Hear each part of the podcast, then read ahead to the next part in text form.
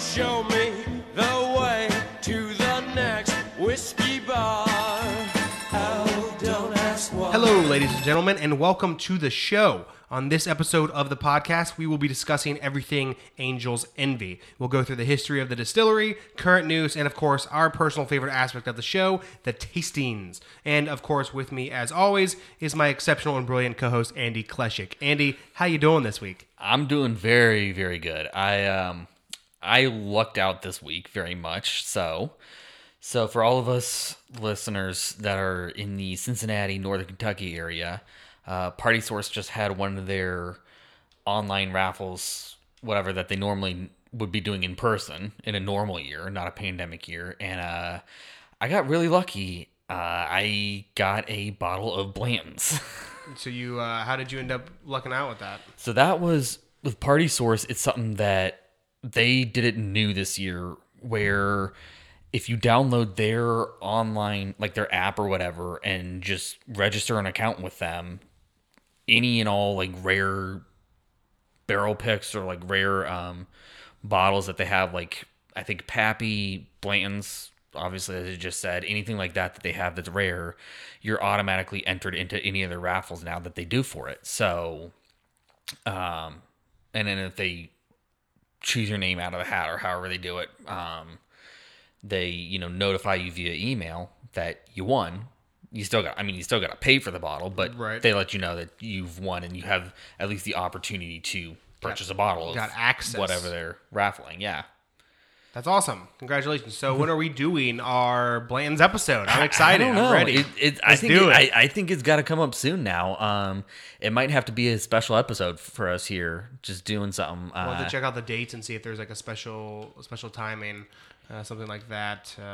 Yeah, but that'll be, I think honestly just we got the bottle. We should do an episode on it as soon as possible. We need to do an episode sometime, I think the fans deserve that. Yeah, that's coming up soon for us. Absolutely.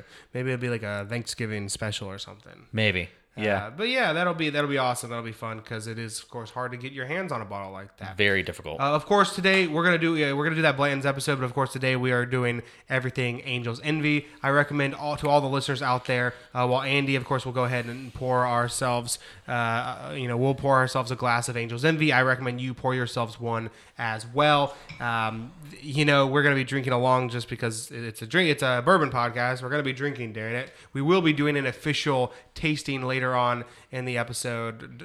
Don't forget about me, dude. I'm getting yours. Don't worry about it. So Andy's putting the cork back in the bottle. I'm not trying to share any of this Angel's Envy after I just gave him some Oban 14 over here.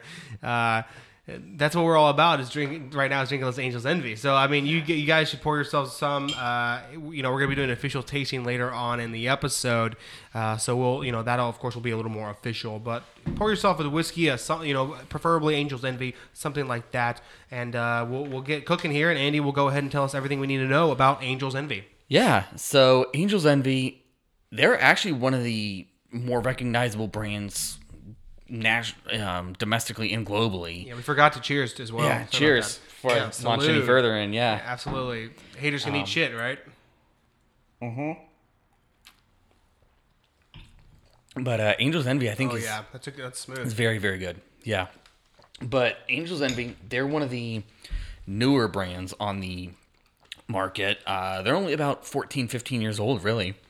But in that time, they've definitely made a name for themselves. They were, like I just said, they were founded in 2006 down in Louisville. I think it was Louisville, Kentucky. I know their current location is in Louisville now. Okay. Down on Main Street. But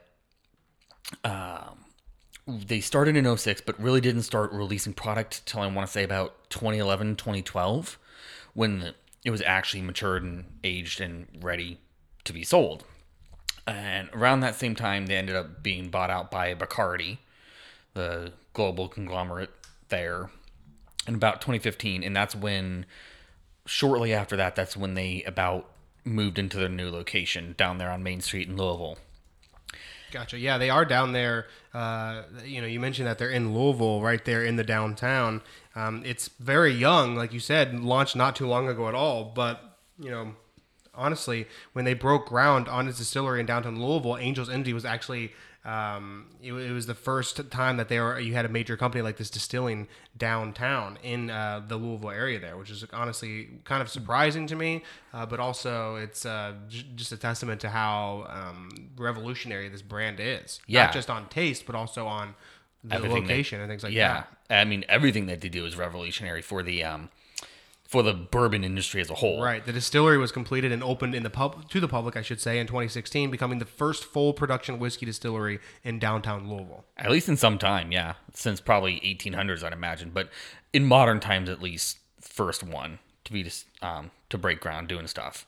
And it's, for anybody that knows them, was founded by one of the most recognizable master distillers in the bourbon industry, Lincoln Henderson. He actually used to be the master distiller over there at Brown Forman, who, as we've discussed in a few other episodes, they have Jack Daniels, they have Old Forester, few other very recognizable brands. But he actually came out of retirement for this project. His son and grandson, his son Wes and now his grandson Eddie, I think.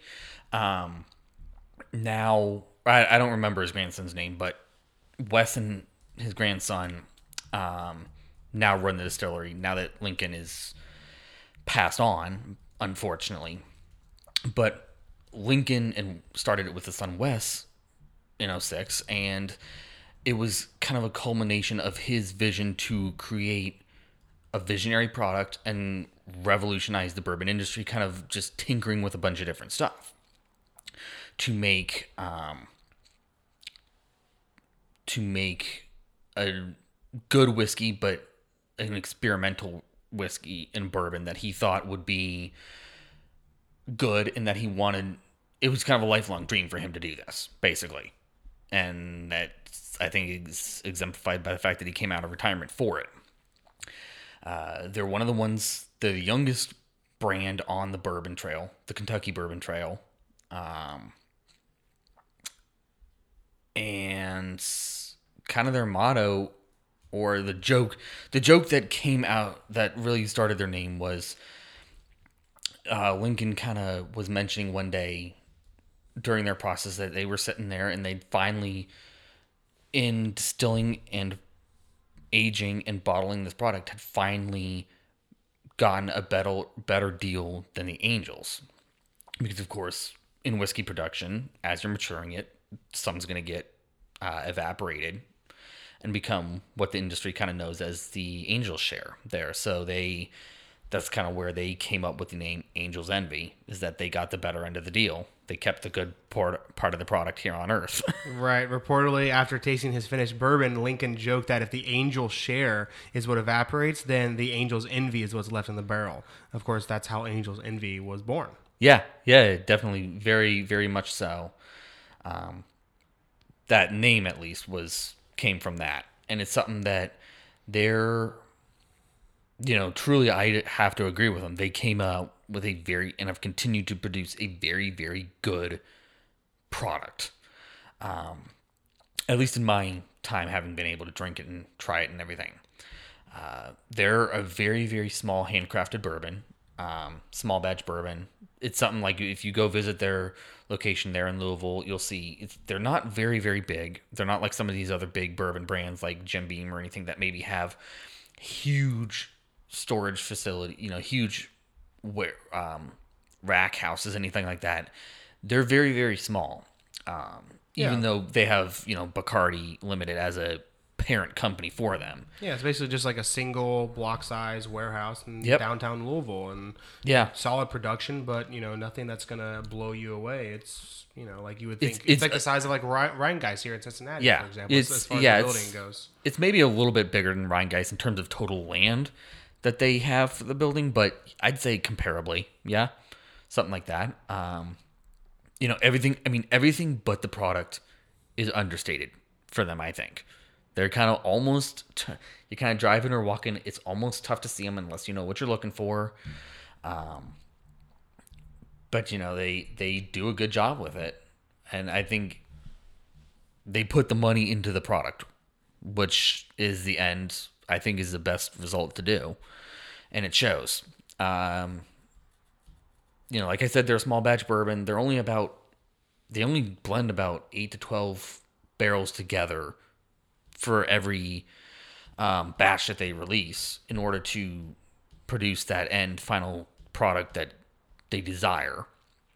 And it's something that for those, so for those, before I go any further, for those that don't know how Angel's Envy does stuff, they're kind of a little bit of an oddball in the bourbon industry.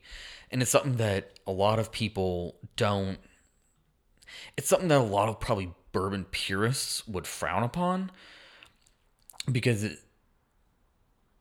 it's something that, what they do is, so they start off with a good bourbon. They start off, you know, the new neutral spirit that they put into the, or not neutral spirit, but the new make into the charred American oak barrels, mature it for usually about 4 to 6 years. I think 4 to 6 years at least. And then they dump that into reused port wine barrels for their standard, just regular bourbon. They finish it in there. And then the rye is in,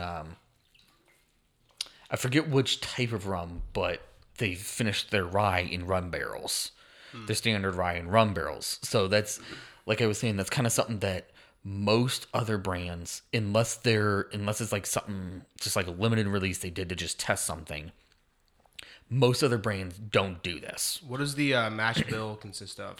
So the mash bill is, again, it's a fairly standard mash bill. It's 72% corn, 18% rye, and then 10% malted barley. So they're, again, a they're another one of those ones that's a high rye bourbon, and then, but it's still in the industry is a fairly standard mash bill that you would see, roughly speaking, there. But really, what distinguishes them, as I was saying, was the fact that they finish in those extra barrels, and that's kind of seen as a little bit almost of a distilling on the dark side, or aging in the, on the dark side, and in some circles could be considered frowned upon, because they just don't, it's something that most people don't like to do with their bourbon. They, and it's something that, you know, on their bottles, they have to explicitly say that they, you know, they're a Kentucky straight bourbon whiskey finished in port wine barrels. Per American law, they have to say that.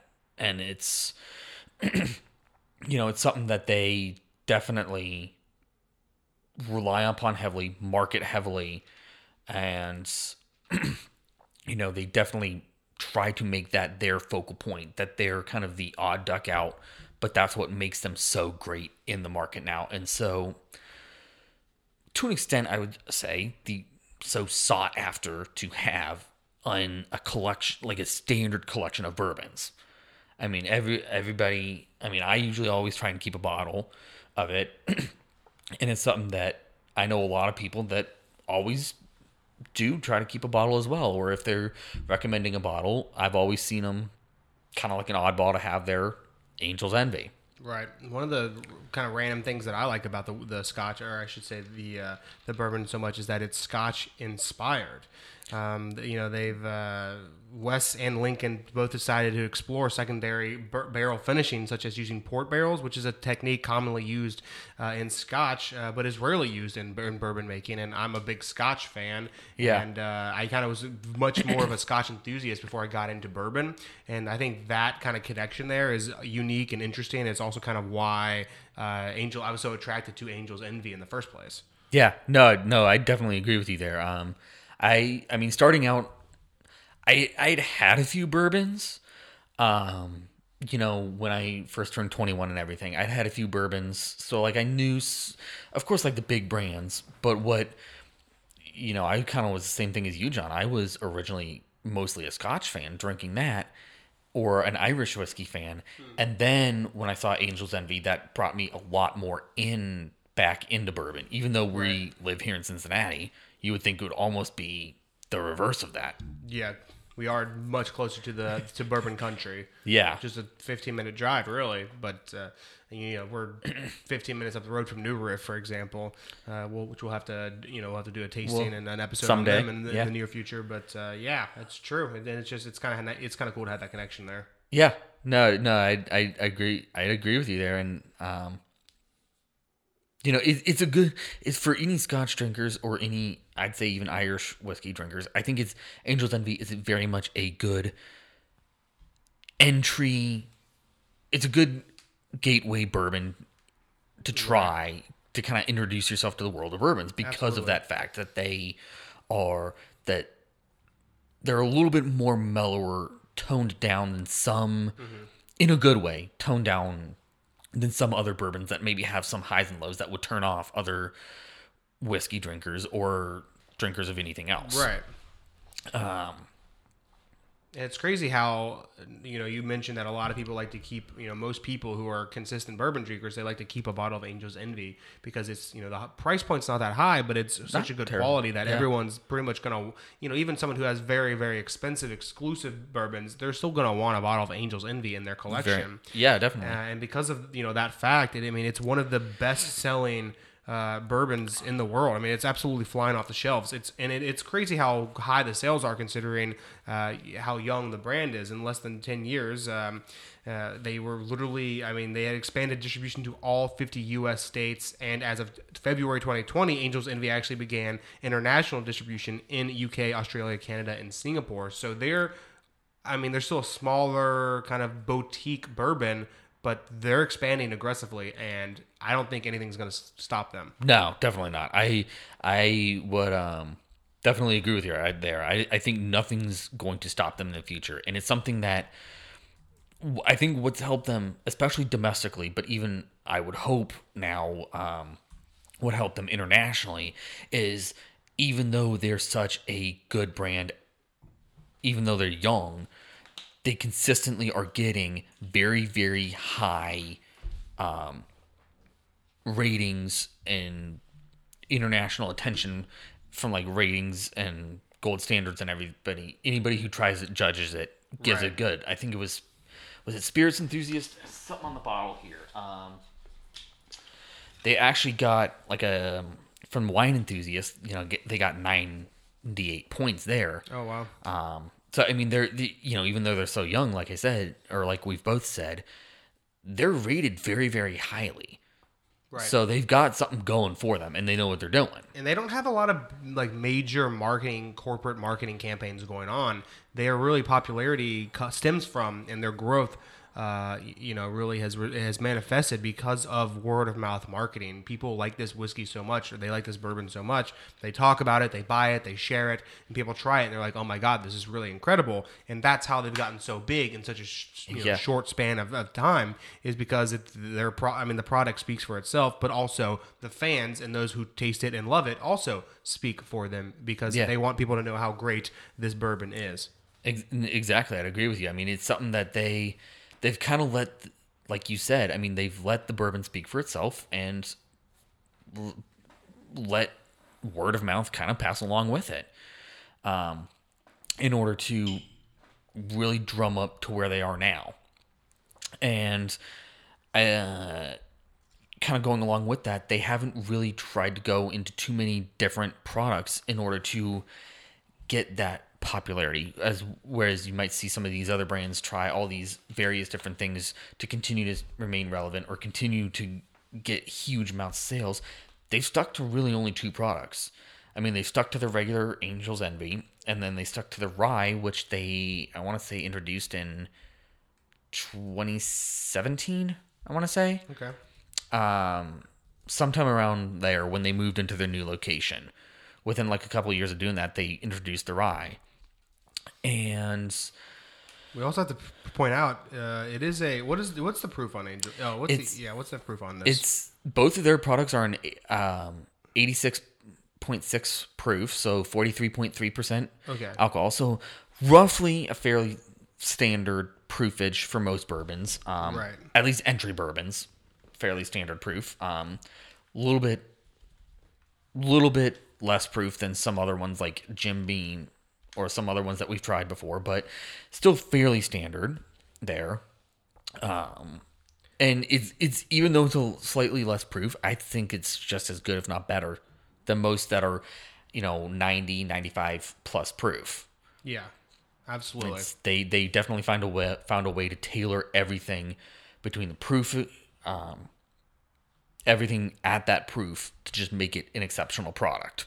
Awesome. All right, folks, it's time. It's that time of the week. It's that time of the show. We're going to go ahead and do a tasting. Go ahead and pour yourself a glass of Angel's Envy, and we'll go ahead and taste this bad boy. All right, folks, hopefully you have yourself a glass of Angel's Envy poured. We're going to go ahead and get a little nose of it here, to get a little taste, and see how the finish is as well. So go ahead and let's start the tasting process here, guys. Yeah. Cheers, Andy. Cheers. What are you smelling? For me, so smooth. It's a smooth smell, just like very, the taste. very smooth. I mean, I get a lot of the very traditional notes that you get with some bourbons, some of like those, traditional fruity notes there. But I also kind of get like because it's finished in those port wine barrels. Mm-hmm. I get a lot more of like a cherry or like a plum, dark fruit. Notes. Absolutely. I'm getting that I'm getting a little brown sugar spice, but also a lot of, like you said, that dark cherry, dark plum fruit type smell. I'm getting that absolutely. Yeah. Very easy on the nose. Absolutely. Yeah, it's very well rounded, but in a very good way. Like there's not much that jumps up at you, but I think it's because they, like I was saying earlier, they found a way to kind of mellow it out but make it so just drinkable. Right. Let's give it a taste here.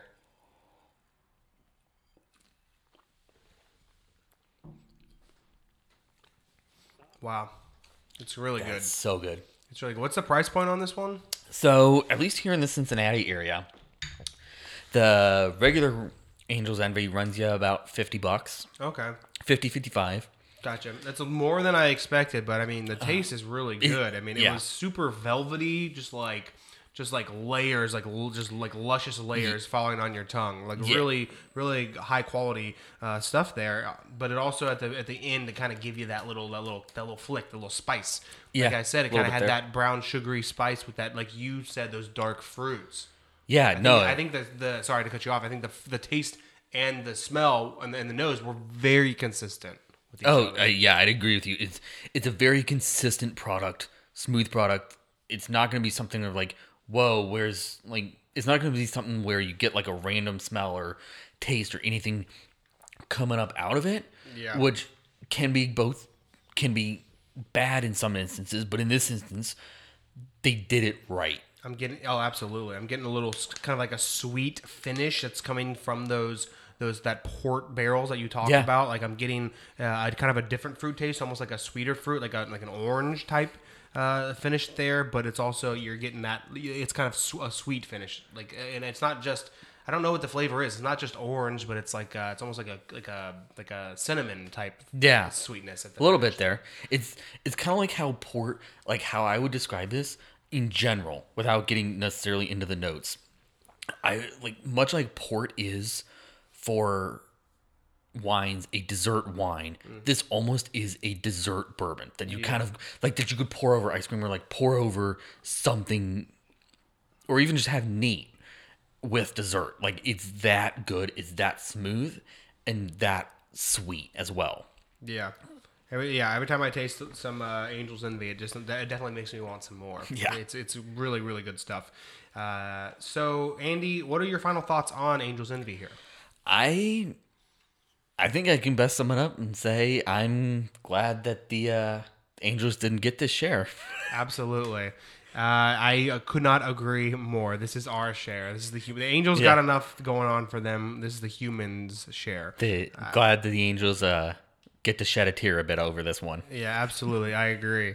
I would just say I agree with you on all of it. I think we just anyone who wants to have a collection of bourbon, who wants to just have a high quality bourbon to have it, on a regular day. I think Angel's Envy, you can't go wrong. I think I was telling you, Andy, earlier, even if you have a $500 bottle of a bourbon in a very not high quality collection, you're still going to want to have Angel's Envy on the shelf there. I agree with you there, John.